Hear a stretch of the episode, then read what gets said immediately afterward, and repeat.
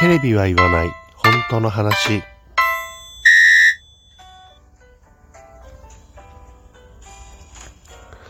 この番組は私、ともゆきが政治、経済、社会問題などなど自分の思ったことをぐだぐだとおしゃべりする番組です。何かしら皆さんの気づきだったりとか考えるきっかけになれば幸いです。ということで、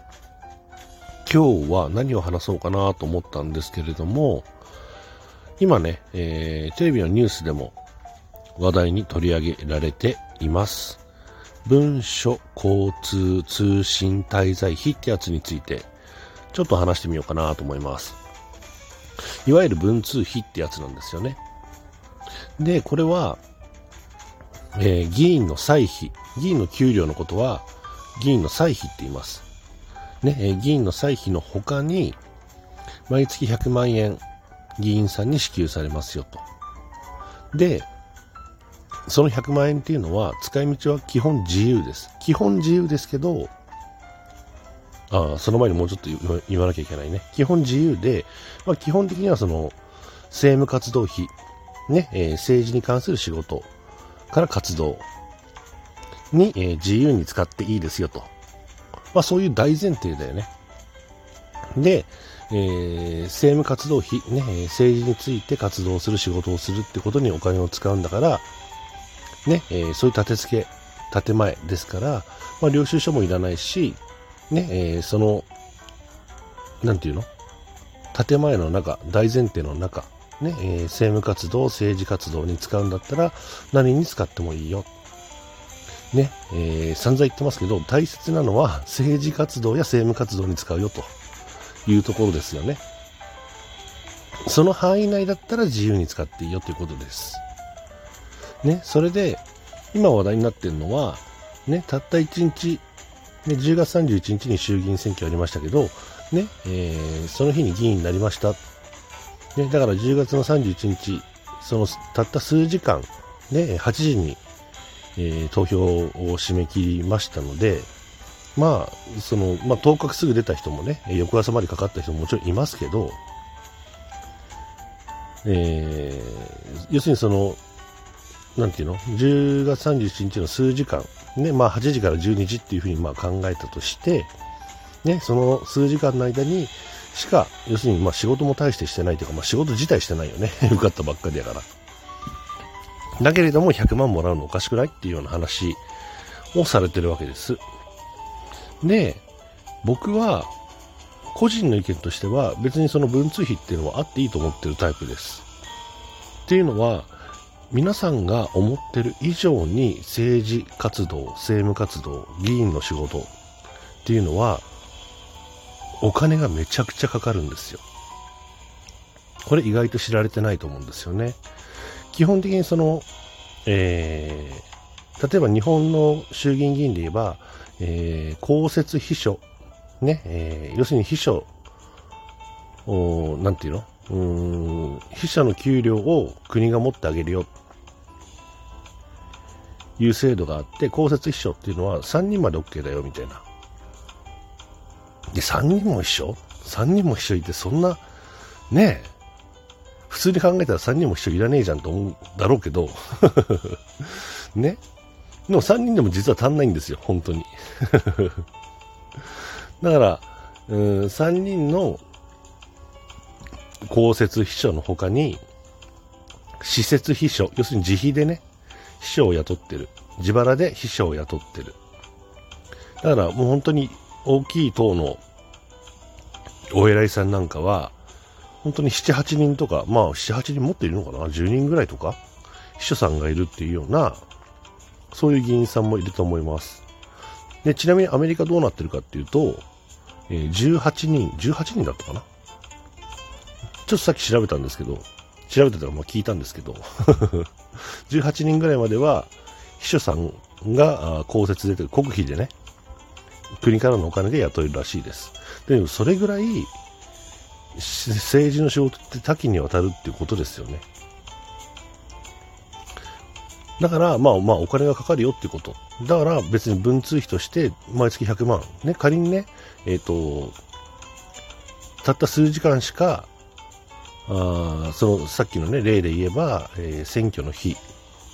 ね、たった数時間、議員になりたての人でも100万円別にもらっていいと僕は思ってるんです。で、これ問題は何かって言ったら、あの透明性がないことと、えー、あとは、うん、その政務活動、政治活動以外に使われているパターンが多いってことなんですよね。ある議員さんは、100万円もらって、その文通費ね、100万円もらって、毎月100万もらって、もらったらそのまま株にぶっ込んでた、いう人もいるんですよ 毎月100万ずつ株に投資してたっていうね。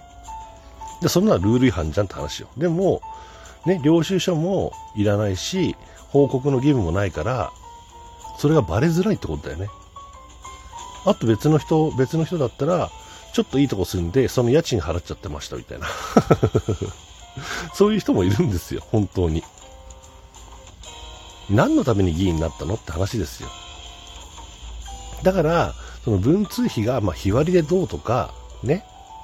1日しか、あその1日というかもう数時間ね、まあ1日とみなして、31日、10月31日、1日分しかないんだから、ね、え、100万割る31、日割りにして支給すればいいじゃないかみたいなね、話も出たりするんですけど、えー、議員の歳費、給料の方ね、は、あ日割りで出てます。で、文書交通費、文通費は、えー、1日だろうが数時間だろうが満額出ますよっていう、まあそういう法律の立て付けになってるっていうのがまず一つね。で、それを日割りにしようとかって寝ぼけたこと言ってる人、ね、えー、維新の会とか、国民民主党の玉木さんとかはね、まあそんな寝ぼけたことを言ってるんですけど、そうじゃないよって。何が問題かって言ったらさっき言ったように透明性がないこと。ね。えー、政務活動や政治活動にお金が使われていないという現実が多い。だから、あのー、なんていうのかな。企業会計と同じとか、ね、議員の、まあ、政党か、政党とかの、うと、会計と同じように、ね、領収書を添付させればいいんですよ。プラス、えー、上限100万円までとして、ね、えー、領収書添付、もしくはその活動の裏付けがある何かを添付して、した上で請求をする形にすればいいんですよね。だこうどこどこで、どこどこの駅前で、えー、街頭演説やりました。でそこにかかった、ね、えー、お金。まあ、移動費とかも別にいいよ。交通、文書交通だからね。交通費も別に請求していいと思うし、ね、そこに行くまでの交通費だったりとか、ね、機材の設置、それからボランティアさんたちに、まあ仮に謝礼を払うとすればね、選挙期間じゃなければ別に、あのー、なんていうの？アルバイトを雇って働いてもらうってことも全然可能なわけだから、まあ、選挙期間だってね、ある程度先に登録をしておけば OK なわけだけど、まあそういう細かいところはま抜きにしてね、そう手伝ってくれた人、アルバイトとして募集をして、えー、その活動を手伝ってくれた人に謝礼を払いましたとか、ね、そういうようなあ活動をして、ね、えー、そこに費用が発生しました。ね、一旦自腹で建て替えたけど、ね、それに対する領収書とか活動の記録を取っておいて、こんだけお金かかったからくださいって請求をする。で、それに応じて支払ってあげればいいんじゃない？と思うし、ね、えー、さらに、うん、なんていうの？その、請求？それから支払い？の記録を公開すればいいじゃんって思うんですよね。で、その、なんていうの？そういうさ、あ支払い、支出、収入の関係を、ね、誰がチェックするのって誰も見ないじゃんっていう方もいらっしゃるんです中には。ね、だけど、それを公開するとなれば、やっぱり議員さんの方だって、下手なことできないなと思うわけじゃないですか。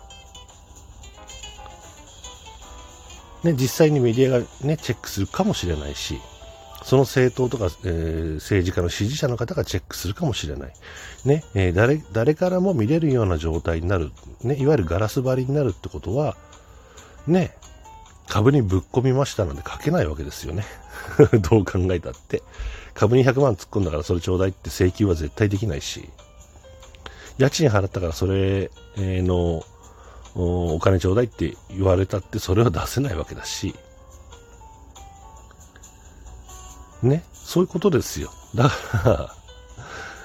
ね、何らかしらその活動、政治に対する活動